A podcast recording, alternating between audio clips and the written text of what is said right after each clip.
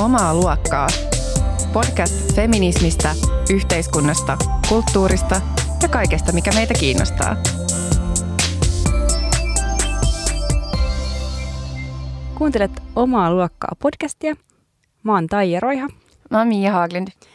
Tänään lähenevän joulun kunniaksi meidän teemana on sellainen tunne kuin ahdistus. Uhuhu.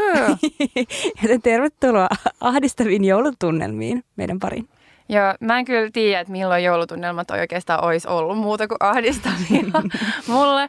Niin ehkä joskus ihan pienen lapsena, mutta musta tämä sopii siis erinomaisesti tähän vuoden aikaan. Todellakin. Mulle tulee melkein vähän semmoinen karnevalistinen tunnelma, että tästä jotenkin voi syleillä sitä ahdistusta ja jotenkin ottaa siitä sen pienen ilon irti, mitä se ehkä voi tarjota jotenkin oudosti. Joo, todellakin. Siis mähän katoin vähän aikaa sitten kokonaan Netflixistä sen uuden Sabrina-sarjan, sen niin kuin, joka perustuu tavallaan samaan tarinaan kuin se Teininoita Sabrina TV-sarja silloin joskus Ysärillä tai milloin se tuli 2000-luvun alussa, niin siinä vaan se on niin mahtavaa, kun sen Sabrinan tädit fiilistelee saatanaa, tai siis ylipäätänsä niin kuin noidat siinä palvoo saatanaa, niin sitten ne niin kuin heittelee koko ajan tällaisille Sweet Lord Lucifer ja Praise Satan tyyppisiä niin kuin ilmahduksia, ilmaisuja, niin sitten musta sopii myöskin jotenkin tähän joulun ja ahdistuksen yhdistelmään. Todellakin. Ja musta se on mahtavaa, että sä oot ottanut nämä fraasit sille ihan tämmöisen kasuaalin käyttöön, että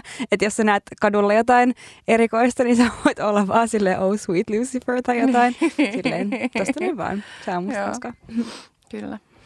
Mutta ennen kuin mennään meidän päivän varsinaiseen ahdistuskeskusteluun, niin mä haluaisin puhua vähän tällaisesta, tämän hetken sanoisinko, että kuumimmasta feministisestä suuntauksesta tai ehkä systeemistä inspiroivimmasta asiasta, mitä jotenkin feminismin saralla on lähiaikoina tapahtunut, eli ksenofeminismistä. Joo, siis tämä ylipäätänsä niin kuin, uusien käsitteiden luominen on siistiä, mutta sitten kun täällä löytyy niin kuin tämän parista just tällaisia käsitteitä kuin tekomaterialismi, antinaturalismi ja sukupuoliabolitionismi, niin se mun mielestä on silleen, että okei, nyt ollaan jossain. Nyt lähtee. Joo. Eli siis tämä ksenofeminismi on niin kuin lähtisin tämmöisen, taikka ehkä tämä niin kuin, koko homma perustuu aika pitkälti tämmöisen ksenofeministiseen manifestiin, minkä on kirjoittanut tämmöinen Laboria Kubonix-niminen kollektiivi. Ja mun mielestä toi manifesti julkaisi joitakin vuosia sitten, mä nyt ihan tarkkaan sitä varsinaista julkaisuvuotta löytynyt, mutta nyt että tänä vuonna 2018 niin Verso julkaisi tällaisen painetun version tästä manifestista ja sitten on tullut myös tämmöinen Helen Hesterin kirja, mikä käsittelee myös ksenofeminismiä, myöskin Versolta muistaakseni on tämäkin. Mutta tosiaan niin kuin Mia sanoi, niin sitten niin, tämän ksenofeminismin ydin on olla, tai se tiivistyy just näihin niin kuin teknomaterialismiin, antinaturalismiin ja sukupuoliabolitionismiin, eli jotenkin niin hyviin lähtökohtiin. Ja yksi tämmöinen niin kuin, vähän niin kuin slogan-tyyppinen lause, mikä usein on nostettu esille tästä ksenofeministisestä manifestista, on tämä, että if nature is unjust, change nature. Eli lähdetään aika kauas niin kuin tällaisesta jotenkin niin kuin luonnollisuudesta ja kyseenalaistaan se ja käännetään se ihan päälailleen. Joo, siis musta on niin mahtavaa, mutta niin kuin, jotenkin sellaista, mitä on itse kaivannut ihan hirveästi. Mun pitää silleen myöntää, että mä siis sun kautta joskus aikoja sitten, tai vähän aikaa, mutta aiemmin tänä vuonna niin kun kuulin ensimmäistä kertaa tämän termin ksenofeminismi, ja sitten sä olit tilannut niin kun just tämän kirjan, ja sitten mä olin silleen, no tää kuulostaakin, että munkin kyllä pitää nyt perehtyä tähän, ja sitten mä tilasin tämän kirjan, ja mä en ehtinyt lukea sitä, ja sitten mä löysin tämän manifestin yhdestä kirjakaupasta Oslosta, ja sitten mä olin vaan silleen, että tää on niin hieno, koska tää on siis tosi visuaalisesti miellyttävää, ainakin mulla on niin kun, kaunis, mielenkiintoinen, siisti, siis tämä ylipäätänsä tämä koko manifesti, ja sitten mä hankin sen sieltä ja sitten luin sen ja sitten olin silleen mahtavaa tai jotenkin sellaista, että nyt niin kun jotenkin saadaan ajatuksia jotenkin rullaamaan ja just jotenkin tuntuu silleen uudelta. Kyllä, nimenomaan. Ja tämä manifesti löytyy siis myös netistä ilmaiseksi, että ei tarvitse todellakaan tilattaa manifestia, mutta tämä on niin kuin tosiaan visuaalisesti, kuten sanoit, niin tosi hieno. Ja tämä on mun mielestä ihan jotenkin kiinnostava jotenkin lähtökohta, että nämä ottaa niin kuin, tähän jo, tai tämän manifestin alaotsikko on A Politics for Alienation, eli niin kuin, miten sen sitten kääntäisi vieraantumisen niin kuin politiikka tai politiikka vieraantumista varten tai jotenkin, niin kuin, tai kuitenkin siis vieraantumiseen liittyen, eli vieraantuminen, mikä ehkä niin kuin poliittisessa teoriassa ja etenkin ehkä marksilaisteoriassa, teoriaperinteessä on usein niin kuin nähty aika negatiivisena asiana, tämmöinen niin kuin aitosti ihminen vieraantuu jostakin luonnosta, vaikkapa työn kautta tai jotakin muuta, niin sitten tämän xenofeminismin lähtökohta on se, että ihmiset on aina väistämättä jollakin tavalla vieraantuneita ja ei ole mitään sellaista luonnollista asiaintilaa, mitä voitaisiin haikailla tai mihin voitaisiin palata. Ja sen takia nimenomaan tämä vieraantuneisuus pitäisi ottaa jollakin tavalla haltuun. Samalla tavalla kuin vaikka teknologia pitäisi ottaa haltuun sen sijaan, että yritettäisiin tavoitella jotain semmoista puhdasta luonnontilaa, mitä teknologia ei vielä ollut ehtinyt saastuttaa. Mm. Joo, nimenomaan. Ja ylipäätänsä se, että teknologia pitää niin kuin ottaa haltuun tavallaan tavoittelemaan kaikenlaisia sellaisia asioita, mitä me ei vielä teknologialla ehkä tehdä, että ehkä tällä hetkellä just niin kuin mietitään, että nykytila on just joku niin kuin jonkinlainen luonnon tila tietyssä niin kuin liberalistisessa ehkä merkityksessä, ja tämä tila on se, mitä pyritään niin kuin kaikella politiikalla ja teknologialla jotenkin säilyttämään, että se pitää tehostaa ja se pitää niin kuin näin edespäin, mutta kuitenkin tavallaan, että se järjestelmä, missä me nyt ollaan, niin tämä on tavallaan silleen normia, tämä on se, mitä pyritään ylläpitää, ja sitten taas tämä on enemmän sellaista, että nyt nämä niin kuin otetaan nämä just välineet haltuun tekemään just jotain ihan muuta, ja just se, että se tarkoittaa siis sitä, että ne niin kuin ihmiset, jotka ajattelee eri tavalla tai jotka edustaa jotain erilaista tai niin kuin silleen, että heidänkin pitää ottaa just nimenomaan kaikki nämä välineet käyttöön, jotta voidaan luoda jotain niin kuin näillä välineillä, joka ei ole nimenomaan ylläpitävää, vaan ihan niin kuin uudistavaa. Nimenomaan, ja sitä on monessa mielessä aika semmoinen antiteesi sellaiselle aika jotenkin reformistiselle tasa-arvopolitiikalle, missä ei niinkään lähdetä horjuttaan rakenteita, mutta jotenkin yritetään vähän muuttaa asioita paremmiksi sen järjestelmän sisällä, että se selvästi on niin kuin hyvin vahva tämmöinen jotenkin, että asioita on ihan tosissaan ajateltava uusiksi, mutta kuitenkin sillä tavalla uusiksi, että myöskin tämä kollektiivi ammentaa sille feminismin perinteestä ja esimerkiksi vaikka palaa paljon vaikkapa Shulamith Firestonein teksteihin, mistä mekin ollaan jonkin verran aikaisemmissa jaksoissa puhuttu, mutta ei kuitenkaan just, ei taaskaan sillä tavalla, että haikaillaan vanhan perään. Et kyllä he on myös hyvin kriittisiä siitä, että minkälaisia vaikka ongelmia sanotaan vaikka toiseen aallofeminismiin liittyy, mutta kuitenkin ottaa sieltä myös joitain keskusteluja ja miettiä, miten niitä voidaan päivittää niin kuin tähän päivään liittyen nyt vaikka lisääntymisteknologioihin ja niin kuin tämän kaltaisiin asioihin. Joo, ja se on just niin siistiä, tai siis just silleen, että en mä tiedä, että just se on niin, tai just se tapa, mitä mekin ollaan puhuttu just siitä, että nimenomaan, että sehän on tavallaan parasta jotenkin tieteessä ja just tekemisessä ylipäätänsä tällaisessa ajattelussa, että ottaa tavallaan siitä vanhasta ja muokkaa sitä ja vie eteenpäin ja sitten sitä muokataan ja viedään eteenpäin ja muokataan ja viedään eteenpäin. Että just se, että ei tarvitse niinku keksiä mitään alusta ja voi fiilistellä vanhaa, vaikka siinä on niinku jotain tavallaan ongelmia, koska mikään ei ole puhdasta ilman ongelmia. Niinpä. Joo, mutta ylipäätänsä haluaisit sä vähän, vaikka mä nyt yritän yleensä tässä, tai pitäisi yrittää tällaisessa keskustelussa välttää niin kuin tällaista haastattelutyyppistä asiaa, mutta kertoisit sä kuitenkin, tai siis haluaisit sä selittää, että mikä esimerkiksi just on niin kuin teknomaterialismi? Lähdetäänkö aikaa pauselle? Pitää muotoilla ajatukset jotenkin selkeä.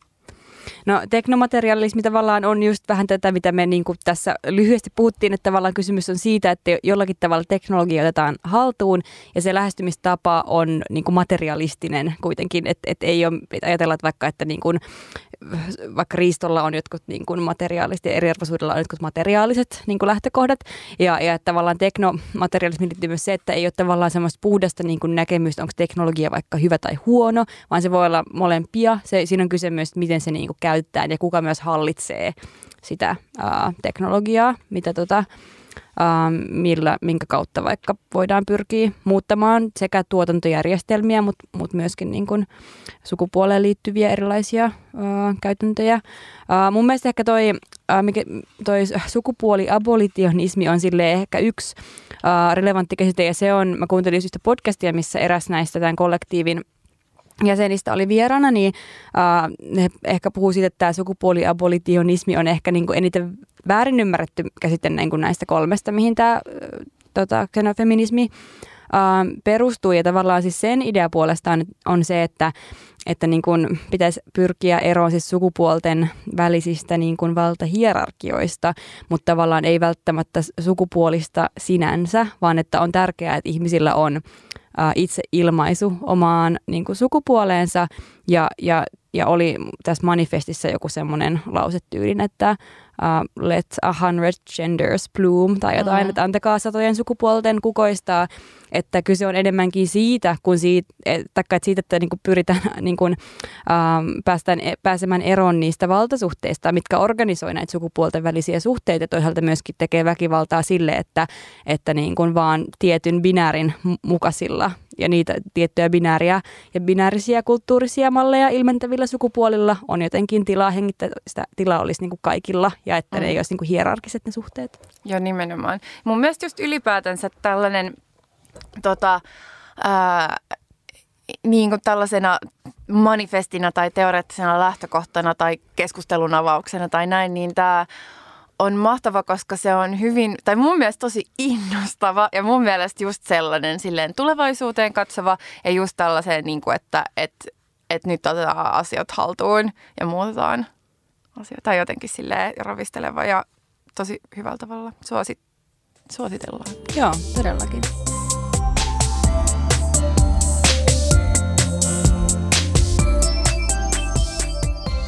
Mä en ehkä tiedä oikeastaan ketään, ketä ei ahdistaisi nykyään. Totuus. Niin, se on niinku aika silleen, aika siinä mielessä niinku mielenkiintoinen ilmiö, koska kun itse on kärsinyt vaikka masennuksesta, käynyt terapiassa, tehnyt tavallaan kaikenlaisia tällaisia jotenkin yrittänyt eri tavallaan väyliä ottaa haltuun just jotain mielenterveyttä ja näin edespäin. Ja sitten just tämä, että ei se niinku tämä, että kaikkia ahdistaa ja vaikka niinku just saattaa olla, että menee eteenpäin jossain asiassa, niin ei se mene pois. Se on siinä. Se on koko ajan, se on meidän ympärillä, se on niinku meihin sisäistetty, se on niinku se tapa, millä meidän yhteiskunta pysyy pystyssä tällä hetkellä, että se tekee meistä kaikista. Se niinku sekä tavallaan pysyy pystyssä, että niinku hajoaa siihen, että me ollaan kaikki ahdistuneita. What the fuck? Jep. Ja tällainen kollektiivi nimeltä Plan C on hyvin tunnut tällaista tekstistään, minkä otsikkona on, että we are all very anxious. Ja tämä teksti aika pitkälti summaa paljon niin kuin just tätä niin kuin ahdistuksen tematiikkaa ja just tätä, että miten on niin, että me kaikki ollaan hirvittävän ahdistuneita ja mihin kaikkeen tämä niin kuin perustuu. Ja tämä Plan C-kollektiivin analyysin mukaan he niin kuin nimeää tämän näin, että jokaisella kapitalismin vaiheella on ollut tai on oma niin kuin tämmöinen ominainen reaktiivinen tunne tai affekti, mikä määrittää sitä kunkin kapitalismin vaihetta. Ja että jos tälleen niin kuin modernina aikakautena, niin tämä tunne on ollut niin kuin tämmöinen kurjuus tai niin kuin niin ehkä kurjuus tai epätoivo tai tämmöinen, mikä on liittynyt vaikka esimerkiksi vaikka työväenluokkien hyvin materiaaliseenkin ahdinkoon. Mutta sitten taas kapitalismin niin kuin kehittymisen myötä tämä vallitseva tunne vaihtuu tylsyyteen. Ja sitten taas tästä tylsyydestä, kun ollaan tultu niin kuin vielä eteenpäin, niin sitten ollaan päädytty tähän ahdistukseen. Ja se, miten nämä tunteet myöskin vaihtelee tai muuttuu toisesta tunteesta toiseksi, niin siihen totta kai liittyy myöskin siis tuotantosuhteiden muutokset aivan niin kuin päivän selvästi, että niin kuin jos puhutaan jostain maailmansotia edeltävästä ajasta versus tämän hetken länsimainen niin kuin tuotantotapa, niin ne on tosi erilaisia. Mutta sitten siinä on ollut myös se, että Plan C-kollektiivianalyysin mukaisesti se, että myös erilaiset niin kuin sosiaaliset yhteiskunnalliset kamppailut on vaikuttanut siihen, että esimerkiksi vaikka tylsyyttä vastaan on niin kuin tavallaan aktivistit pyrkineet niin kuin kamppailemaan erilaisissa yhteiskunnallisissa niin kuin erilaisessa yhteiskunnallisessa toiminnassa ja niin kuin, että se on, niin kuin, sen kautta pystyy murtamaan sitä tylsyyttä, mutta sitten toisaalta on käynyt myös niin, että myös kapitalismi on kaapannut nämä kamppailut osakseen, että tavallaan eihän ehkä nykykapitalismi niinkään tunnu siltä, että se edes haluaisi, että kukaan kärsii tylsyydestä, koska se tuntuu olevan, että se on niin antiteesi jotenkin tälle ajalle, että jollakulla voisi vahingossa olla tylsää. Joo, ja siis just se, että tavallaan kapitalismi tavallaan tienaa sillä, että me niin kuin koko ajan myöskin näytetään ulospäin, että meillä ei ole tylsää, vaan niin kuin on niin saakelin paljon tavallaan kivoja asioita, mitä voi tehdä sekä ennen töitä ja töiden jälkeen ja lomilla ja aina, että et on niin kuin just tavallaan niitä kaikkia kulutusmahdollisuuksia ja ylipäätänsä itsensä kehittämistä ja kaikkea tätä, joka silleen tavallaan siinä niin kuin sosiaalisen median ja ylipäätänsä just tällaisen niin kuin näyttämöosuuden kautta, niin me tavallaan saadaan muut osaksi kapitalismin rattaita siinä mielessä, että muut alkaa kuluttamaan samoja asioita, mitä me niin kuin näytetään, että meillä on niin helvetin kivaa, kun me käydään vaikka, en mä tiedä, jossain itse ruskettavissa hoidoissa tai jotain. Nekään ei ole ehkä niin muotia enää, mutta no muotia mä saan kiinni, mitä sä meinaat. Ei, ja sitten just se, että sit se niinku tavallaan kuitenkin kaikki on vaan ahdistavaa, koska pitäisi niinku sit olla siinä näyttämällä koko ajan pitäisi olla kivaa. Mm. Joo, niinpä. Ja siis Laurie Penny on esimerkiksi kirjoittanut näin, että hänen mukaansa ahdistus on, tai se voi hyvinkin olla täysin niin kuin looginen vastaus tähän niin kuin kaiken, tai tämmöiseen niin kuin overwhelming stress and insecurity, eli tavallaan siis koko epävarmuus, sitä niin kuin prekaari työskentelyympäristö, missä me tällä hetkellä kaikki jollakin tavalla ollaan osasina, niin se on vaan kerta kaikkiaan siis niin ylitsevuotavan niin kuin epävarmaa ja paineista, että on jotenkin vaikeaa kuvitella muuta tapaa reagoida siihen kuin ahdistus, jollei sitten vaikka satu olemaan ihan helvetin paljon rahaa tai jotain, mikä sitten niin kuin ehkä tuo jonkinlaista turvaa sen ahdistuksen keskelle. Mm. Joo, siis materiaalista turvaa, mut just jotenkin sille, että mun mielestä tässä niin kuin kapitalismi on erittäin viekas, koska sekään ei tavallaan ainakaan niin kuin, monille naisille niin ei tuo siinä mielessä sitä turvaa, että pelkästään tavallaan sen rahan avulla, että joo okei, että rahan avulla voi myös saada kosmeettista kirurgiaa ja rahan avulla voi niin kuin tavallaan toteuttaa jonkinlaisen ikuuden nuoruuden ulkonäköä, mutta kuitenkin just se paine, mikä siitä tulee, että sun pitää tehdä näitä asioita, etkä se niin kuin voi tavallaan niin kuin ehkä joku silleen Silver Fox vanheneva mies, joka ei haittaa, että tavallaan ruumiin rakenne muuttuu ja ryppyjä tulee, että sä oot vaan niin kuin charmikas ja voit niin kuin heilua siellä sun purjeveneellä ja siemailla champagnea, mutta sitten sen naisen pitää näyttää niin kuin 25-vuotiaalta, vaikka se on 50, vaikka se olisi miljonääri. Joo, mä oon miettinyt, että jotenkin just niin kuin lähiaikoina ihan sika paljon, että miten jotenkin vanheneminen on alkanut ahistaa, kun tulee just se pelko, että muuttuu vaan ihan vitun epärelevantiksi tyypiksi kaikkien mielestä, että ei pelkästään ehkä ulkonäkö, mutta myös silleen muut asiat siinä, missä miehet ehkä niin kuin pystyy hankkiin silleen jonkinlaista, että tavallaan kasaantuu ehkä niillä enemmän joku semmoinen arvostus ja muu, niin tuntuu, että mitä vanhemmaksi itse tulee, niin sitä enemmän se vaan joko rapistuu tai sitten pitää ainakin pitää ihan hirveän paljon kiinni ja tehdä tosi paljon töitä, että että pysyy relevanttina. En ehkä vielä aina itse päätynyt, taikka vielä sen ikäinen, että se olisi niin kuin ajankohtainen kysymys, mistä tavallaan pelottaa, kun kuitenkin näkee paljon niin kuin vaikka keski-ikäisiä naisia, ketkä on tehnyt ihan sikasiistä juttuja nyt elämässä ja tuntuu, että ne on vaan näyttäytyy kaikille semmoisena massana, mikä ei ole niin kuin mitään. Ja se on jotenkin mun mielestä ihan hirveetä. Yksi asia, mikä itse asiassa on, mä palaan vielä niin kuin niihin materiaalisiin resursseihin kyllä, se ei sen verran, että yksi asia, mikä kyllä on vähentänyt mun ahdistusta jotenkin tässä, etenkin viimeisen vuoden ajan, on ollut se, että mulla on ollut taloudellisesti aika turvattu tilanne, että mä sain vuosi sitten 3 vuoden työsuhteen, mikä niin kuin helpottaa mun elämää tosi paljon ja se vaikka 3 vuotta silleen kuulostaa sinänsä, no riippuu keltä kysyy, kuulostaako se pitkältä vai lyhyeltä. Mun äiti varmaan sanoisi, että se kuulostaa niin kuin sen työuran ajalta, niin kuin mittakaavalla hirveän lyhyeltä ajalta, mutta kun mä itse työskentelin pitkään sillä tavalla, että mulla oli 3 kuukauden tai lyhyempiäkin työsopimuksia, että vuoden aikana samalle työnantajalle, siis niin kuin tyyliin joku 10 tai jotain, en mä tiedä, saattaako se olla. Se kuulostaa aika paljolta, mutta en muista enää tarkkaan, mutta kuitenkin siis sillä tavalla, että se oli niin kuin ihan muutaman kuukauden sykliin, kun pitää kelaa, että niin kuin, mitä mulla tapahtuu ja mistä mä saan rahat, milloin mä maksan vuokran ja sitten myöskin, että onko mä osa tätä työyhteisöä tai miten mun duuneille käy silleen, että jos mä vaan niin kuin, mulla loppuu tämä juttu täällä. Että jääkö se just viekö sen kukaan loppuun? Onko se niin kuin, että oliko se kaikki turhaa, jos se tavallaan ei tule niin sanotusti valmiiksi? Jep. Ja että just se, että sitten et palkataan sellaiseen niin kuin aivan liian lyhyen työsuhteeseen, jos miettii sitä urakkaa, mitä sen työsuhteen aikana pitäisi suorittaa. Ja sitten tulee se hirveä paine, että nyt sun tavallaan pitäisi tehdä just silleen vaikka 0,5 vuoden työ jossain 3 kuukaudessa.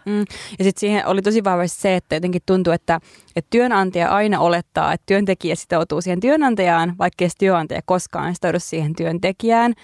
Ja se jotenkin myös tapa, että millä selvästi jotenkin käyttää myös hyväksi sitä, että niin kuin nuoria ihmisiä, kellä on tosi epävarma asema vielä totta kai työmarkkinoilla, koska ainakin siis niissä töissä, missä itse olen työllistynyt, niin on tosi paljon kyse, että onko sulla jotakin vaikka suhteita ja mitä kautta ne työpaikat liikkuu. Ja jos ei ole kerännyt vielä rakentaa niitä, niin on aika riippuvainen siitä, että tarjotaanko sulle nyt jotain pientä pätkää vai ei.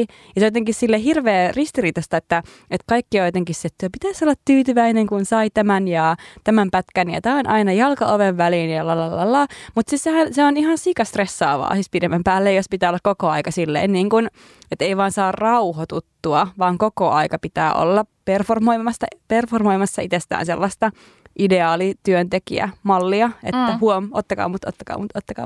Niin, ja siis miten siihen voi myöskään niin kun sitoutua, jotenkin keskittyy, jos sä tiedät, että okei, että mun pitää olla jossain muualla töissä silleen 2 kuukauden päästä tai että mun pitää etsiä jotain muuta, niin kyllähän se silleen, en mä tiedä, koska työn hakeminen myös vie aika paljon aikaa ja resursseja, niin sehän on pois tavallaan siltä työnantajalta myöskin se tavallaan aika ja sitten se, että annetaan tai että tehdään niin lyhyitä sopimuksia, niin just, en mä tiedä, tai siis ei ole järkeenkäypää.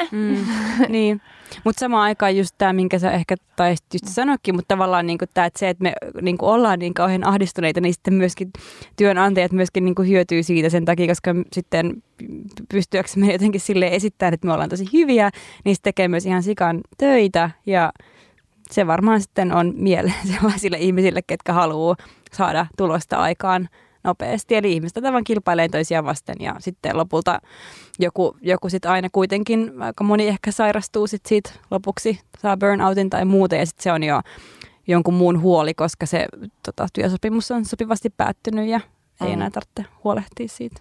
Joo, siis se on...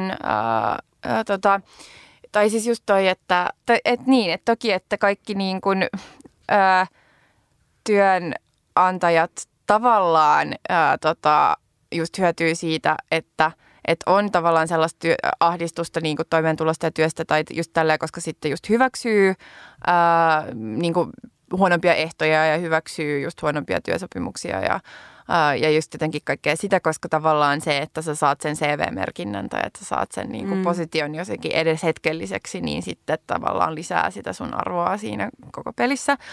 Mutta sitten taas, että on ehkä itse sitten huomannut, että sit just monet tyypit, joita on ketjutettu tuolla tavalla pitkään aikaan, ja sitten jos he niinku sit pääsee vakituiseen työsuhteeseen, niin sitten tavallaan siinä, no sitten joillekin se on silleen strateginen valinta siinä mielessä, että on silleen, että ei helvetti, että tulee vaikka niinku lapsi tai siis jotain, ja sitten on silleen, että ei pysty enää, että nyt on niinku pakko hakeutua tällaiseen, että en mä tiedä, että onko tämä se mielekkäin tavallaan duuni, mitä haluaisi tehdä, tai se, mikä parhaiten vastaa sitä, mitä osaa tai mitä tahansa, mutta se on vakituinen, niin siinä on just se niinku turva silleen, että voi just perustaa perheen, tai sitten kun tavallaan kun alkaa just päästää irti kaikesta siitä niin kuin vuosien mittaisesta jotenkin silleen kuormituksesta ja ahdistuksesta siitä, että pitää koko ajan olla niin kuin etsimässä ja todistamassa, niin sitten just nimenomaan saa sen uupumuksen ja burnoutin ja jotenkin sit siinä, koska sitten kun tietää, että okei, että tässä on niin kuin vähän, tai turvattu silleen pidemmäksi aikaa ja saattaa olla just työterveys ja saattaa olla jotain tollaista ja sitten tavallaan tulee se silleen plats.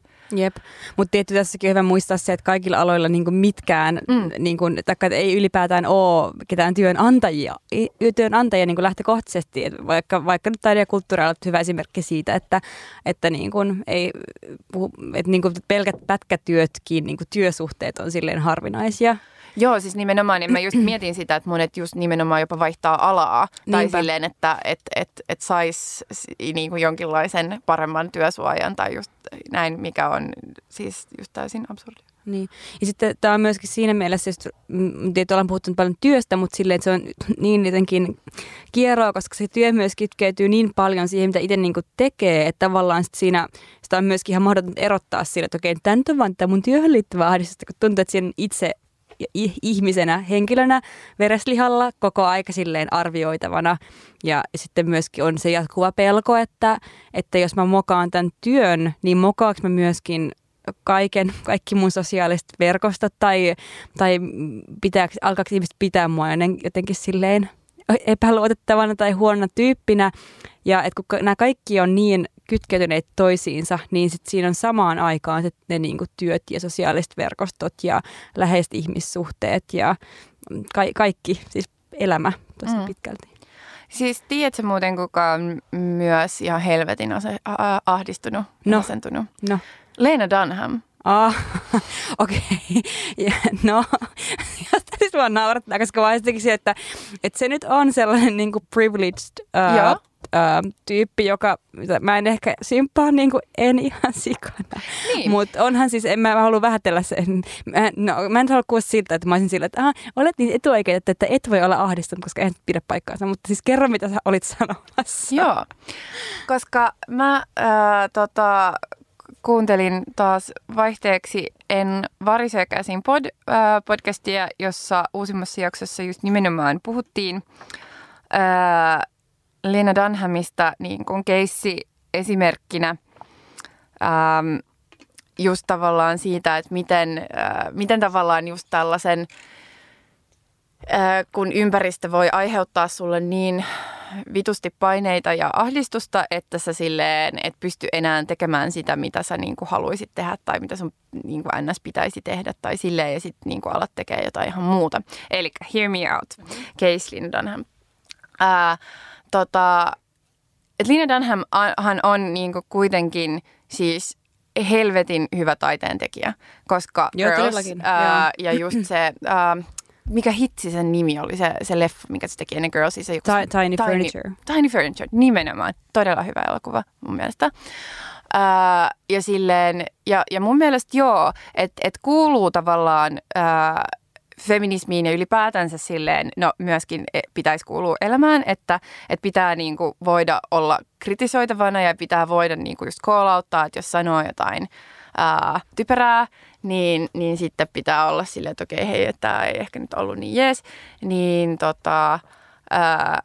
niin että sitten niin kuin, että silleen, että sitten on silleen, okei, fuck, että nyt mä mokasin ja nyt mä niin kuin silleen tavallaan yritän ownaa sen ja sitten menen eteenpäin, mutta että kuitenkin Että silleen, että siis kun mä kuuntelin tätä podcastia, niin mulla oli kans joko sama, mä olin vähän silleen, että niin, mutta en mä nyt oikein, että niin kuin Lena Dunham, että en mä niin kuin, että mulla on kans niin kuin vaikeita, koska just se on sanonut niin paljon typeriä asioita, se on tehnyt niin paljon niin kuin just silleen jotenkin mokaillut just jossain sen twiiteissä tai jotenkin ylipäätänsä, mutta sit just siis tää Kela, että kyllähän se myös on niin, että me jahdataan paljon enemmän tavallaan sellaisia tyyppejä, jotka kuuntelee sitä kritiikkiä, koska Lena Dunham on pyytänyt sit anteeksi niin kuin lukuisia kertoja, lukuisia asioita ja joo, se jatkaa mokailua ja sitten se pyytää anteeksi ja sitten se on tosi ärsyttävää tavallaan, just jotenkin se. Mutta siis, että se on nyt johtanut siihen, että se on niin ahdistunut ja masentunut ja että se ajattelee, että ainoa tapa, millä se voi jotenkin niin kuin hyvittää kaiken tämän niin kuin mokailut, mitä se on tehnyt, että se menee niin kuin vapaaehtoiseksi jonnekin Syyriaan, jonnekin pakolaisleirille. Ja sitten mä oon kyllä silleen, että nyt tää on myös silleen, että ei. Että kyllä mun mielestä Lena Dunhamin pitäisi, niinku, tai mä toivoisin ainakin, että se jatkaisi taiteen tekemistä. Että no, se tekisi sitten niinku uusia tavallaan leffoja ja sarjoja ja jotenkin jotain, jotka sitten tavallaan ottaa jotenkin koppia jotenkin niistä jutuista, mitä on kritisoitu, ja voi ehkä olla silleen vähän niin kuin check yourself, mutta se on jotenkin tavallaan, että se jotenkin se palaute, mitä se saanut, on niin massiivista, että se on niin kuin mennyt ihan silleen, koska se myös ottaa sen tavallaan itseensä ja sitten on silleen, että ei, en mä voi, että mä oon niin kuin vaan niin, mä vaan mietin, että joo, totta kai, siis mun mielestä ei tarvitse nyt aloittaa mitään sellaista niin kuin Save Lena Dunham-kampanjaa, mutta vaan siis tavallaan niin kuin case-esimerkkinä, että just tää, että silleen, että miten tavallaan me, jotka sitten kuuntelemme aika paljon sit sitä vastaan tulevaa jotenkin niin kuin kritiikkiä ja ollaan niin kuin hyvin tavallaan itserefleksiivisiä ja silleen, että sitten pahimmassa tapauksessa just johtaa siihen, että ihmiset ei pääsekään siitä ylös, vaan just niin kuin uppoutuu siihen ahdistukseen ja sitten tulee siihen, että meidän pitäisi kaikkien olla niin kuin siis just jotenkin vapaaehtoisina jollain pakolaisleireillä, vaikka se ei tavallaan, että siellä pitäisi olla ne ihmiset, jotka on niinku koulutettu ja osaa niitä asioita, todellakin. Eikä silleen kaikkien random niinku elokuvan tekijöiden. Ja niin, ja sitten noista myös heräsi kysymys, että mihin niin kuin kiilottamiseen sitä käyttää sinne pakolaisleirille mennyt. Eihän sinne pidä mennä sen takia, että jotenkin kiillottaa just omaa sädekehänsä tai jotakin muuta. Mutta mun mielestä on hyvä esimerkki. Mä en ollut niinku seurannut noin paljon tuota keskustelua, niin mä en kanssa tiennyt tosta, että se on mennyt ihan tuohon pisteeseen saakka. Mutta mun näkökulma ehkä tohon olisi just se, että jotenkin pitäisi olla sellainen kriittinen, mutta rakentava keskustelukulttuuri, mikä liittyy siihen, että se vaikka Lena Dunhamiin suunnattu kritiikki ei olisi tavallaan silleen sellaista, olet paska ihminen tyyppistä tai silleen, että kokonaan niin jotenkin niin haluaisi polkea sen tyyppinä maanrakoon. Ei mun mielestä siinä pitäisi olla koskaan kysymys siitä, vaan siis se, että, niin kuin, että jotenkin ne nähtäisi silleen keskusteluina ja just niin kuin sä sanoit, että siihen liittyisi myös semmoinen ehkä halu oppia ja niin kuin tarkastella, että ei siinä, että jos joku vaikka on vaikka meille laittanut jostain meidän podcast-jutusta jotain, että hei, että olipas vähän oudosti sanottu tää, että mitä ihmettä, niin voi olla sille, että okei, että totta kai se voi tuntua aluksi sille, että voi ei, mutta jos sitä yhtä alkaa kelaamaan, niin on se, että niin, että totta, että se oli ihan oikeassa, että eikä siinä ole kyse varmaan, että se palautteen antaja haluaa niinku murskata meidät silleen henkilökohtaisesti, vaan siis vaan silleen, että ihmiset joskus sanoo silleen asioita joko niin kuin ajattelemattomuuttaan tai jostain muusta syystä, mutta jos se kyse on siitä, että on niin kuin ajattelemattomuutta, niin silloin sen usein voi myös korjata jollakin tavalla. Mutta mä oon myös samaa mieltä, että eihän se ole kenenkään etu, että jos niinku tavallaan se palaute, vaikka se pyrkisikin hyvään, niin jos se vaan johtaa siihen, että ihmiset kokee olonsa lamaantuneiksi, niin sittenhän siinä on joku mennyt selvästikin pieleen. Joo, ja siis mä vaan mietin just sitä, että koska me eletään sellaisessa ahdistuskulttuurissa, niin sitten koska me ollaan niin helvetin väsyneitä ja jotenkin kaikki, ja sitten pitää koko ajan niin kuin olla niin helvetin reipas ja haldaa aivan kaikki, ja kaikki niin kuin elämän osa-alueet pitää olla kunnossa, niin just se, että sitten me myös ollaan huonompia jotenkin niin kuin sellaisen, tai ottaa vastaan kritiikkiä, tai just jotenkin sellaisen, koska se kaikki tuntuu niin murskaavalta, vaikka se oikeasti ei ole tarkoitettu edes silleen, että sen pitäisi, vaikka se ei tarkoitettu henkilökohtaisesti, mutta siis just tyypit, jotka on siis tavallaan tosi kuuluisia, tai siis silleen, että niiden saama palaute on tai niin kuin 1000 kertaista, tai tavallaan kun mä mun silleen lähipiirissäni ainoastaan, tai ne, jotka mä tunnen, jotka saa niin kuin hirveästi palautetta, joka on ihan perseestä, on niin kuin politiikan piirissä, niin sitten mä vaan mietin, että sitten joku sellainen superjulkkis, että kuinka paljon ne niin kuin sitten vielä enemmän jotenkin saa kaikkea palautetta, niin mä ymmärrän jotenkin sen kyllä, että siinä saattaa just mennä ihan sellaiseen, että ei pysty ottamaan sitä enää vastaan, vaan menee ihan sellaiseen, että en mä voi niin kuin toimia tai että kaikki mitä mä teen tulee menee huonosti ja just se, että et ei pysty enää olemaan esim. Niin kuin hauska tai nokkela, koska kun koko ajan vaan miettii silleen, että nyt mä saleen sanoa jotain väärin. Niin, niinpä. Joo, tämä ei liity enää varsinaisesti tällaisen niin kuin asiallisen kritiikin teemaan, mutta mulle tuli mieleen tuosta just Minja Koskelan taannoinen blogikirjoitus, mikä liittyy just siihen, että miten tämmöinen niin kuin, ennen kaikkea tämmöinen niin kuin trollauspalaute, että miten se on myös tosi niin kuin fyysinen kokemus, siis sen vastaanottaminen. Ja mun mielestä se oli tosi hyvä kirjoitus ja mun mielestä niin kuin sen aiheen piiriltä on ehkä nyt ollut useampiakin puheenvuoroja, mitkä nostaa just sen esille, että kun se on todellakin asia, mikä on niin kokonaisvaltainen, että se ei ole mitään, että okei, että voi vaan nyt yhtäkkiä sulkea sen ulkopuolelle, vaan tuntuu, että se ottaa koko kehon valtaan ja silleen saa sellaisen itse inhon ja kaiken semmoisen niin kuin vellonnan päälle. Niin, no siis kyllähän meitäkin varmaan ahdistaa, tai siis, että aika paljon hengitystä. Just sellainen, mitä ei nimenomaan pitäisi tehdä mikrofoniin. Tuli oikein hengästynyt olo, kun vaan jotenkin alkoi mennä itsekin jotenkin sellaisille ahdistuskierroksille jo. Ja sitten ollaan vähän ehkä kelailtu, että tätä jaksoa ennen, että mikä meitä ahdistaa ja niin edespäin. Niin Taija, haluaisit sä kertoa, että nyt me ollaan vähän niin kuin mikä meitä vaivaa. Taija, että mikäs sua ahdistaa? Mua on jotenkin inspiroinut tosi paljon, tosi pitkään tämä sun joskus vuosi sitten tekemä häpeä monologi. Ja sitten mä jotenkin mietin, että pitäisikö mun tehdä semmoinen ahdistusmonologi. Niin sitten mä päädyin tuossa, kun mä tulin tänä aamuna Jyrin herran tosiaankin junaan, niin tuossa junassa kirjoittelin vähän niin kuin aamusivuharjoituksena tällaisen ahdistusmonologin.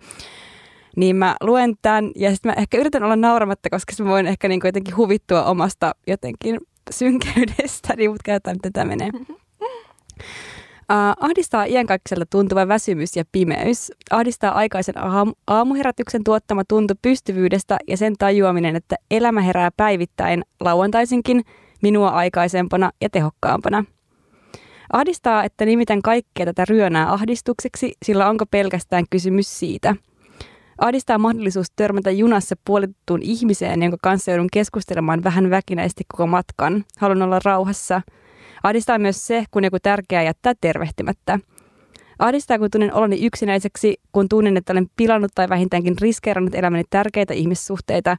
Pelkään niiden katkeamisesta syntyvää turvattomuutta, sitä, ettei yhtäkkiä ole mitään mihin kiinnittyä ja ainoastaan leijuu jossain. Ahdistaa, että yhteiskunta ihannoi tätä irrallaan oloa ja leijumista. Mikäs siinä, jossa nuori ja kuumat aivot ja vielä kaiken lisäksi rahaa? Mutta entä sitten kun vanhenee, kun alkaa muuttua epärelevantiksi, kun kukaan ketä tai mitä haluaa ei enää halua takaisin? Ahdistaa, että paraskin turva on väliaikainen ja suurin uhka niin kaiken nielevä.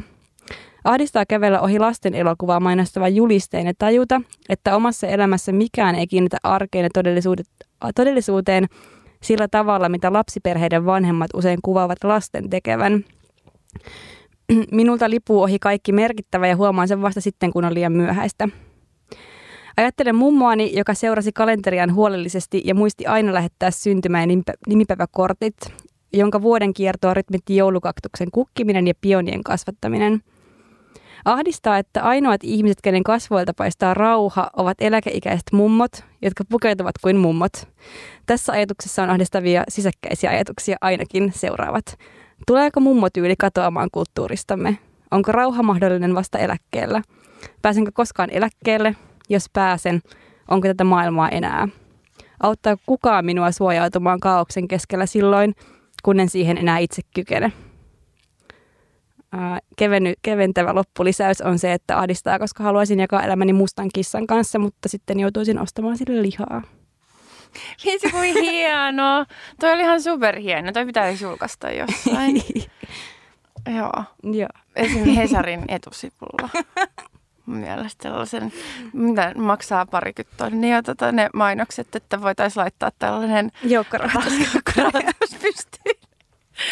Että säästän, toi oli aivan upea. No voi, kiitos. Joo, ihan superhieno.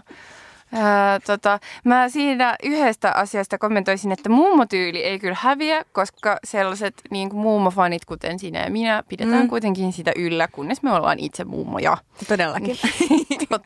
Niin ainakin silleen keep muummo fashion alive. Joo. On kyllä tällainen. Mutta mä oon oikeasti ollut huolissani siitä, koska siis silleen, että mä ajattelen vaikka, siis mua ahdistaa toki myös se, että mun äiti vanhenee, mutta silleen, että eihän mun äidillä vaikka ole yhtään mummotyyli. Ei munkaan äidillä. Se on totta.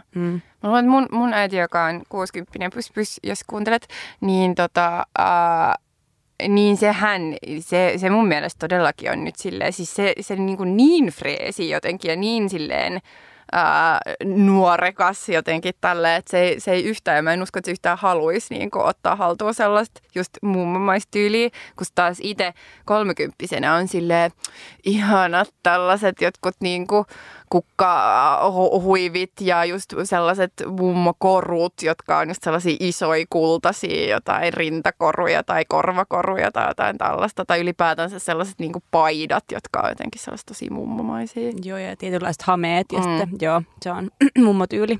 Ah. Joo, mutta mä luulen, että me pystytään just ownaa se paremmin tai se niinku helpompaa meille, kun sitten taas just jossain 60-vuotiaana, kun niinku muistelee varmaan sitten he omia vanhempiaan siinä iässä ja on silleen, kun ne on varmaan ollut kuitenkin taas niin sanotusti vanhemman oloisia siinä iässä, kuin mitä taas meidän vanhemmat ehkä on, niin sitten tulee sellainen ei helvetti, että minä en halua ainakaan olla tollainen. Kukkaparfyymiltä tuoksuva mummo. Itsehän käytän vain ruusun tuoksuista parfyymiä. Niin. Joo, mutta joo, kyllä ahdistaa. Tai siis tavallaan, että mulle ei ole tuollaista niinku jäsenneltyä ahdistusta, mutta mun mielestä toi sun tosi hyvin tavallaan tuo esiin sen, että miten se on just niin kuin jotenkin jokaisella elämän alueella tai silleen, että se ei ole todellakaan, vaikka siis tosi paljon siitä niin kuin syntyy tai niin kuin juurtuu siihen niin kuin materiaaliseen ahdistukseen tai siihen niin kuin epävarmuuteen, mitä saattaa just liittyä, kun tulee just ylipäätänsä toimeentuloa, mutta myöskin niinku siihen työhön ja siihen tavallaan tavoitteeseen, että se pitäisi olla se väylä, missä niinku toteuttaa itseään ja mitä siihen sit liittyy tavallaan silleen elämäntarkoituksellisia jotenkin asioita ja näin. Ja sitten etenkin, kun ei ole perheellinen, niin sitten, niin sitten vielä enemmän jotenkin silleen se fokus jotenkin jumittuu siihen, että tämä on se tavallaan se tapa, millä sitten pitäisi jotenkin niin kuin saada irti se, miksi me nyt olemme tällä planeetalla ylipäätänsä, niin siihen, mutta sitten just, että se on jotenkin vähän silleen joka paikassa ja sitten ei oikein tiedä, että miten olla, koska samaan aikaan haluaa niin kuin vähän tilaa, mutta sitten just, tai ei halua jutella pitkään, mutta haluaa kuitenkin tulla nähdyksi ja jotenkin kaikki toi on tosi tunnistettavaa. Ja just se ehkä, niin kuin, että se kaikkein pahimmalta siinä tuntuu, tavallaan se kihdyt tuntuu, että ei ole mitään tulevaisuutta näköpiirissä, mikä niin kuin jotenkin toisi parannuksen siihen tilanteeseen, vaan enemmän on se, että niin kuin mun tulevaisuus näyttää silleen maailmanlopulta. Siis silleen, enkä mä puhu niinku henkilökohtaisesta elämästäni, vaan siis niinku maailmantilasta silleen, että mitä ilmastonmuutos tarkoittaa ja mihin kaikkeen se tulee johtaa semmoisia asioita, mitä me ei edes niinku vielä voida niinku arvata. Joo, siis mä fanitan todella suuresti ruotsalaista ilmastoaktivistia Greta Thunbergia, joka on siis 15-vuotias koululainen, joka aloitti syksyllä tämän koululakon ensiksi niin kun istumalla koko ajan, että ei mennyt elokuussa kouluun, kun koulut alkoi, koska oli silleen, että mitä järkeä mennä kouluun, oppia asioita, koska te tuhoatte niin kun maailman anyway. Niin kuin päättäjät, ja se istui siis tosiaan Ruotsin parlamentin ulkopuolella.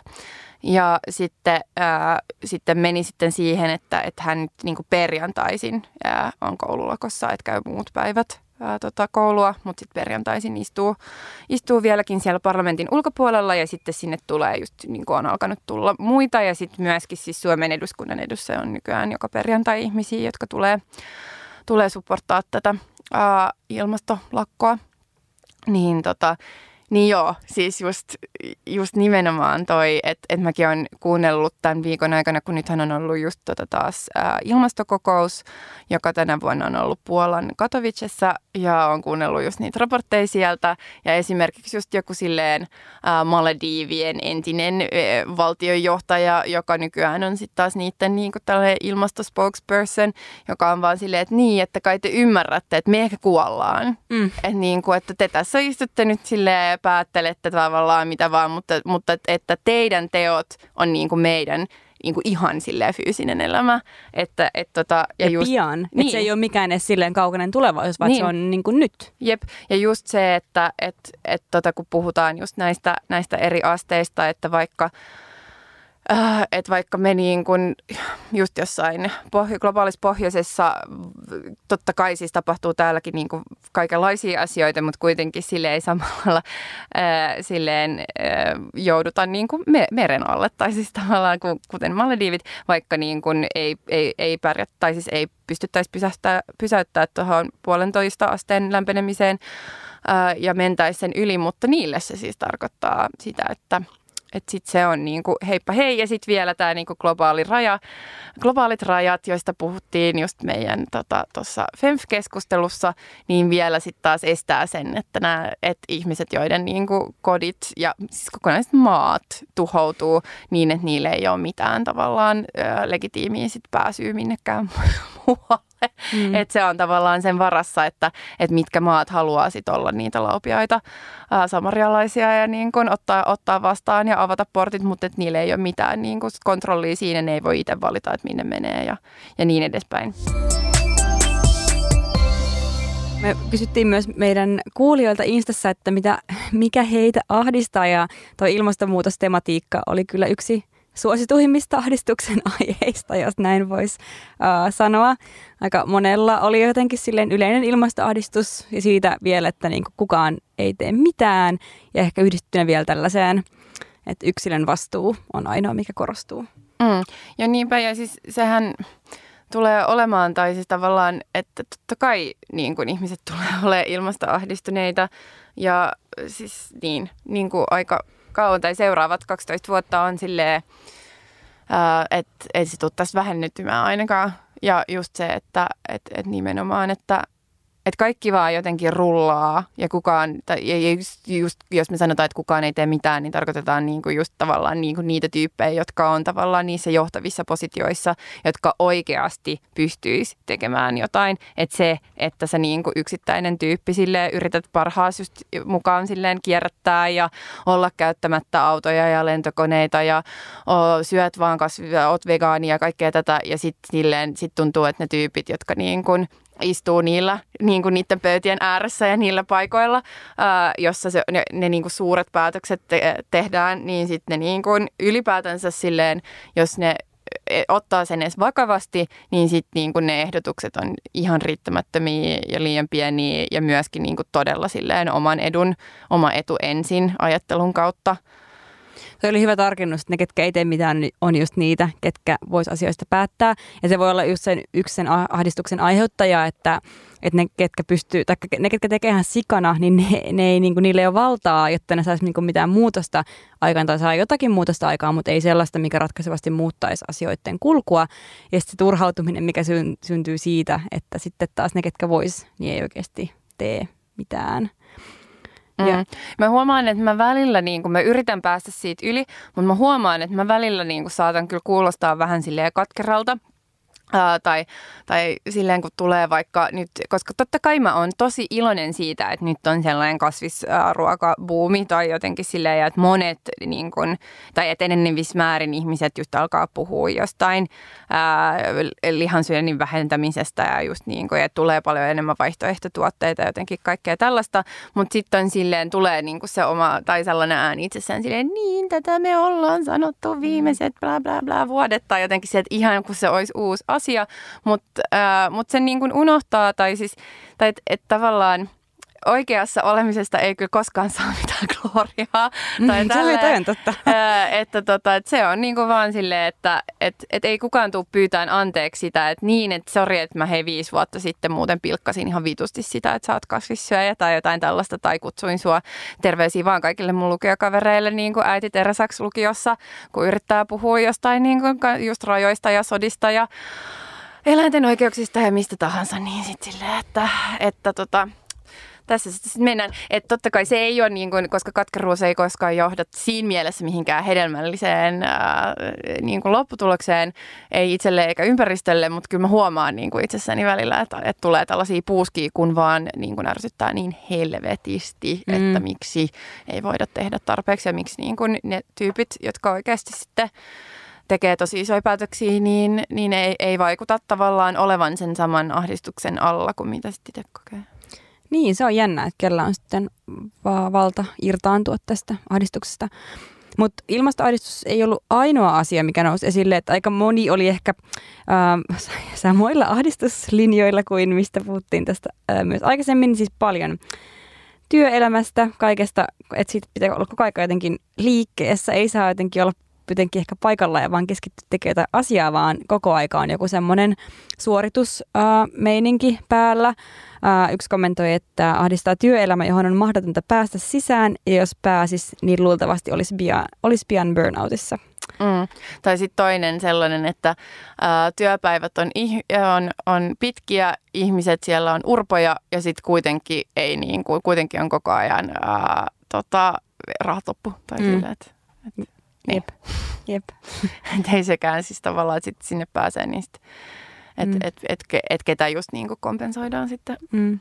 Mutta yksi kommenteista netistä tuli ihan sika paljon, niin ei mitenkään pystytä lukemaan kaikkia, mutta yksi semmoinen, mikä jotenkin tuntui hyvin koskettavalta, oli kun yksi kuulija kommentoi niin kuin vanhempiensa vanhenemista ja sairastumista, ja sitten kirjoitti jotenkin näin, että ahdistaa ajatus siitä, ettei ole enää tai ettei pian ole enää ketään, kenen edessä olla lapsi. Ja sitten mut oli jotenkin silleen, että se kuulosti jotenkin niin surulliselta, mutta myös tavallaan silleen symboliselta niin kuin isommassa merkityksessä, että jotenkin ehkä ahdistuksessa on usein kyse siitä, että on se jotenkin sellaisessa niin kuin jotenkin vertauskuvallisessa mielessä tunne, että ei saa olla kenenkään lapsi tai että pitää aina jotenkin pystyä itse handlaamaan sen kaiken vellovan kaman keskellä ja jotenkin räpiköimään sen sijaan, että olisi joku asia, mihin voisi ehkä tukeutua ja turvata. Joo, nimenomaan, että sekä tavallaan sellainen niin kuin ehkä just jotenkin sellainen tietty taho, jonka edessä saa näyttää, että on haavoittuva ja että on niin kuin, että asiat on epämiellyttäviä tai luo niin kuin kiukkua tai itkua tai jotain tällaista, mutta myös se, että sä voit luottaa siihen, että on joku niin kuin auktoriteetti tai taho, joka myös tavallaan hoitaa asiat kuntoon. ja just, että sä voit itkeä ja kiukutella ja sitten ne kuitenkin hoitaa sulle safkan ja turvan ja katon pään päälle ja jotenkin kaikki. Se ei ole. Ei. Voi ei, kumpikaan meistä ei pystynyt sanoa mitään. Kamalaa tulee ihan tällainen.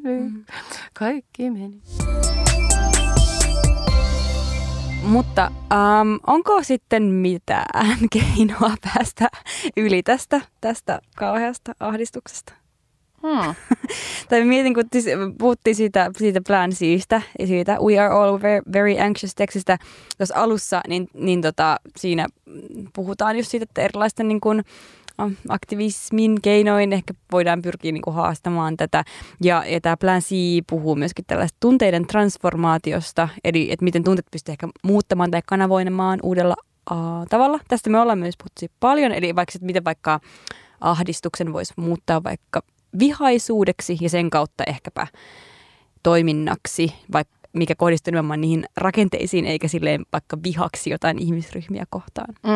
Jep, eli just tämä silleen, että mikä tavallaan karrikoidusti ja stereotyyppisesti saattaa olla, tai mä oon ainakin niinku just kuullut sen luokiteltavan silleen, että monet niin kuin naiseksi kasvatetut sitten saattaa kohdistaa sitä niin kuin enemmän just silleen itseensä ahdistusta ja sitten käpertyä siihen, että minä olen niin huono, minä olen niin kuin paska, en osaa mitään ja näin.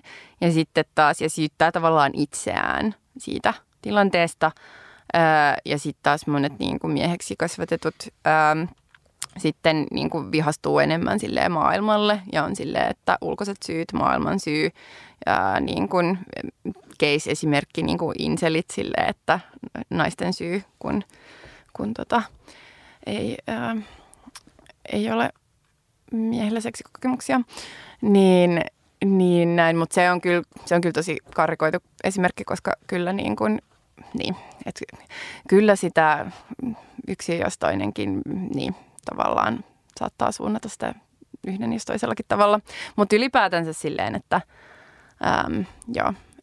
et jotenkin nämä niin kuin kaksi tapaa diilata näiden tunteiden kanssa.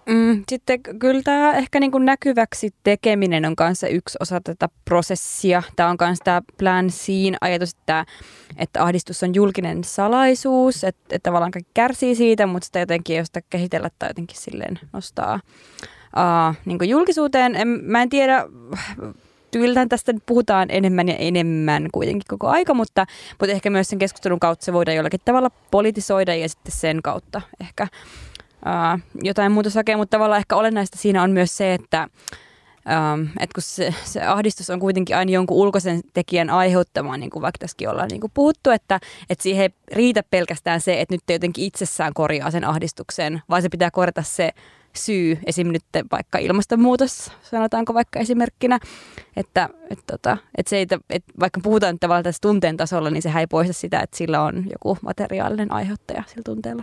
Ei todellakaan.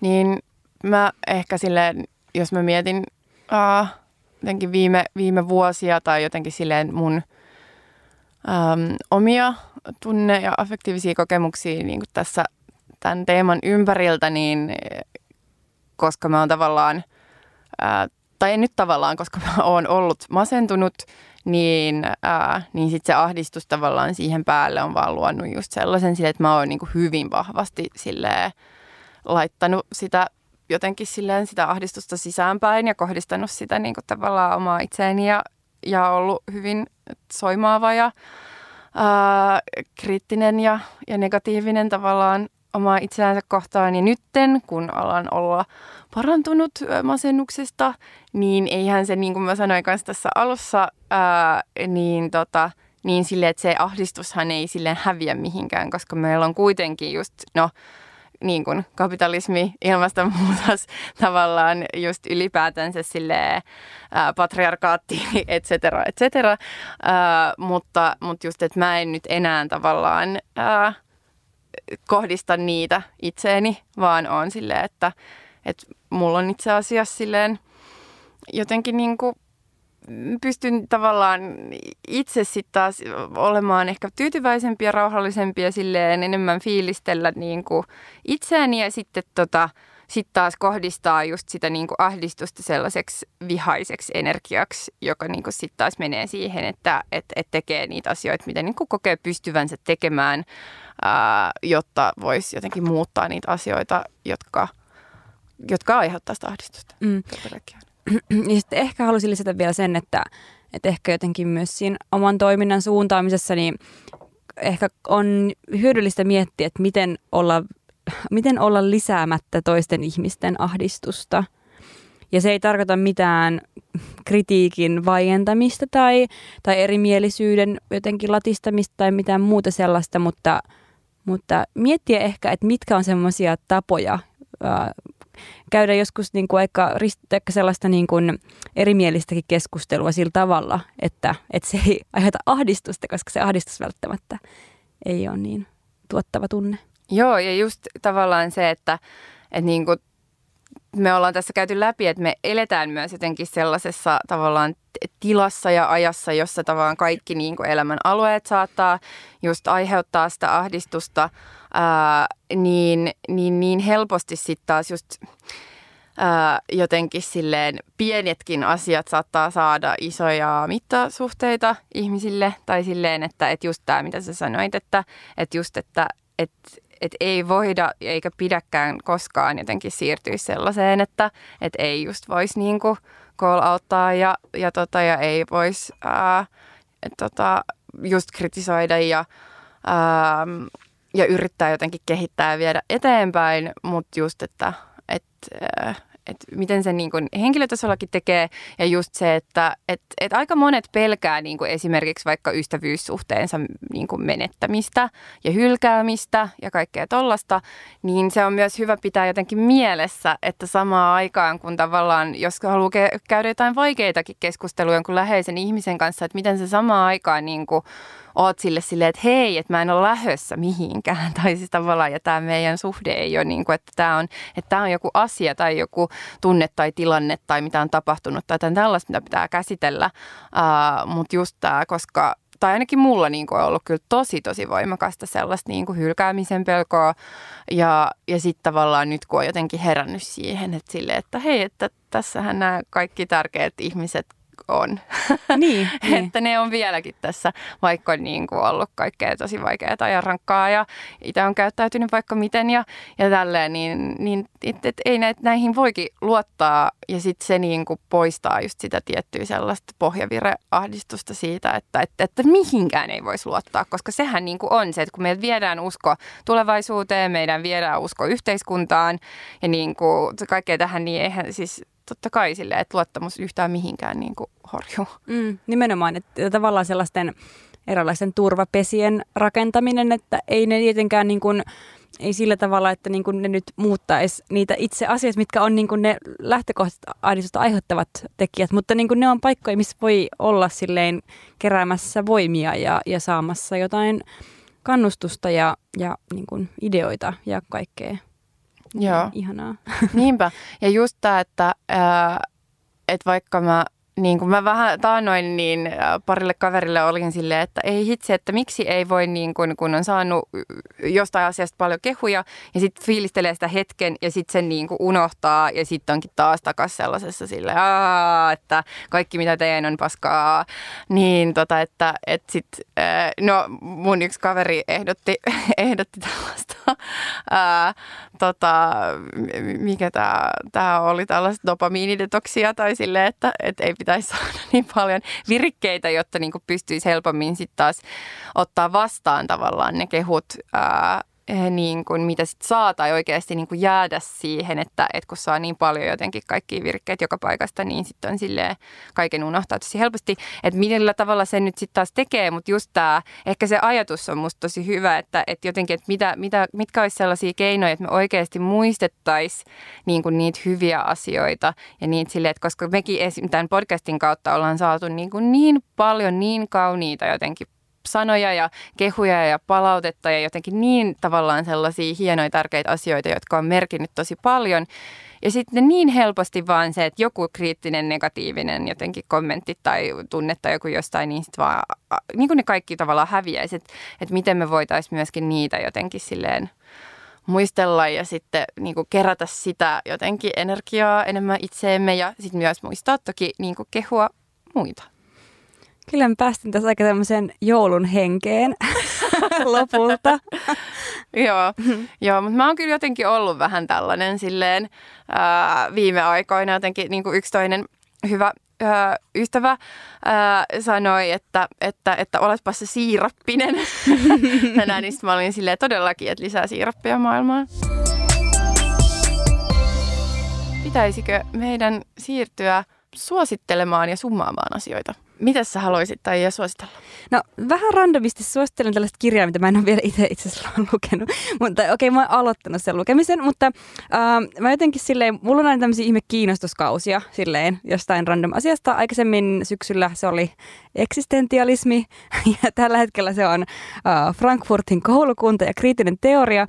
Ja mä löysin siis omasta meidän kodin kirjahyllystä tällaisen Grand Hotel Abyss, The Lives of the Frankfurt School-nimisen, miksiköhän tätä sanoa? Ehkä tämä on kulttuurihistoria, tai sitten tämän Frankfurtin koulukunnan elämäkertaa. Voiko se olla koulukunnasta elämäkertaa? No, mutta anyways.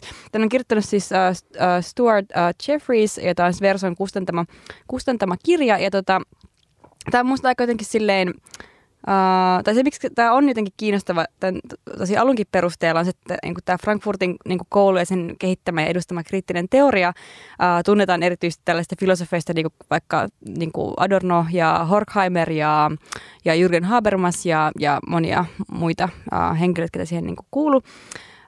Mutta jotenkin tässä lähtökohtana on myös se, että niin tuodaan aika hyvin näkyväksi tämä, että niin näiden suurten filosofimiesten, että ne pystyy niin harjoittamaan niiden filosofiaa ja olemaan ihan helvetin kriittisiä yhteiskuntaa kohtaan, niin niiden taustalla oli kuitenkin semmoinen tietty yhteiskunnallinen varmuus, että ne oli kaikki kohtalaisen niin kuin varakkaista perheistä ja heillä oli joku semmoinen materiaalinen turva sen filosofian niin kuin tekemiseen. Ja mun mielestä on kiinnostavaa, että voidaan samaan aikaan kehitellä silleen jotain filosofian historiaa silleen, että ei niin kuin vähätellä sitä heidän kontribuutiotaan, mutta kuitenkin tuodaan esille se, että totta, että heillä oli näitä tietyt lähtökohdat, mitkä teki sen filosofian ja kriittisen ajattelun mahdolliseksi.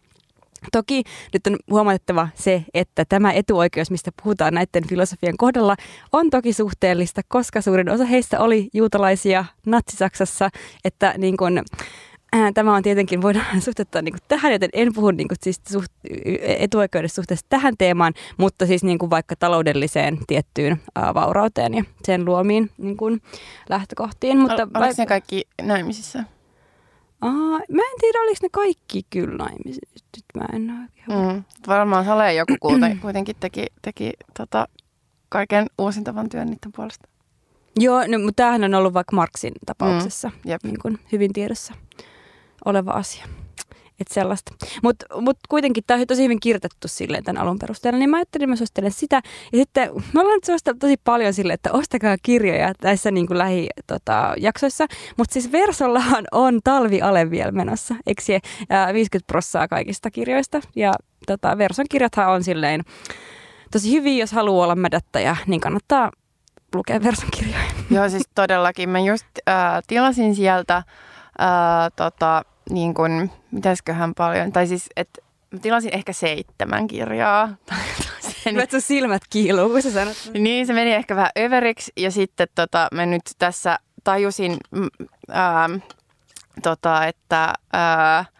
että sekä ne kirjat salee, ja sit mä oon ostanut itselleni ne, jotka seuraa mua Instassa, tietää, että mä kyselin yhdessä vaiheessa, että voinko ostaa itselleni joululahjaksi ryijyn. Ja sain niin huikean positiivisen palautteen tästä ryijystä, että minä tilasin sen. Se on myös mummo juttu. Ryijyt. Ja se on itse asiassa jyväskyläläisestä hintakepuotidista. Ja sit mä olin niin dorka, että mä en tajunnut, että mun olisi itse asiassa pitänyt pyytää sua ehkä hakea se ryijy niiltä ja tuoda se mulle, koska nyt se saan sen postissa.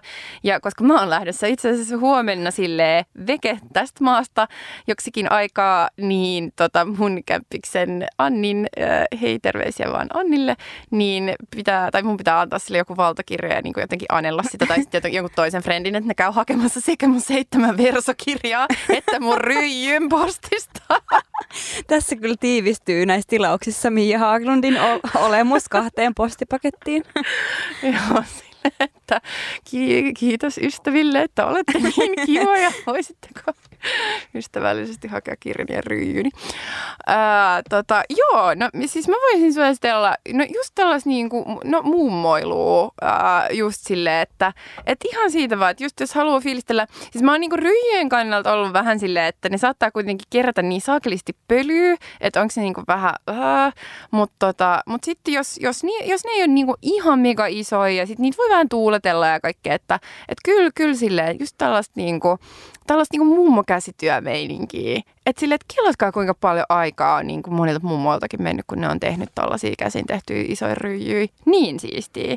Tai siis silleen, että niin siisti niin kuin, jotenkin siis silleen osaaminen tai näin. Joo, mä haluaisin ehkä oppia tekemään ryijyä. Ja mä haluaisin myöskin keramiikkaa. No joo, anyway. Mut mummoilu, just sellainen teen tissuttelu ja sitten isot kultakorut ja kaikkea tällaista niin kuin mummosväg. Sitten mä voisin suositella kaikille true crime-ystäville niin tällaista podcastia kuin The Teacher's Pet, joka on australialainen true crime podcast. Siis se käsittelee niin kuin yhtä keissiä. Ja tää on niin kuin siinä mielessä tosi mielenkiintoinen keissi, koska se on siis sellainen niin sanottu kylmäkeissi, eli joka on tapahtunut jonkin aikaa sitten, joka ei ole tullut tavallaan, sitä ei niin kuin koskaan saatu, mikä tämä sana on, solved, tai siis sitä ei ole ratkaistu.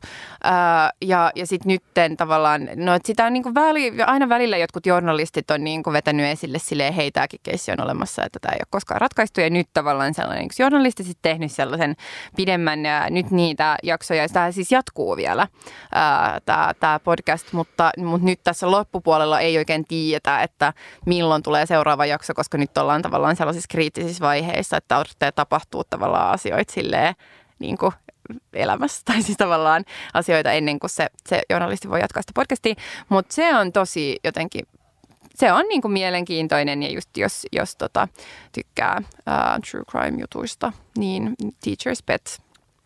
Joo, ja sitten sellainen yhteissuositus, että käykää äänestämässä meitä vuoden parhaaksi podcastiksi osoitteessa jakso.fi. Aber natürlich. Todellakin.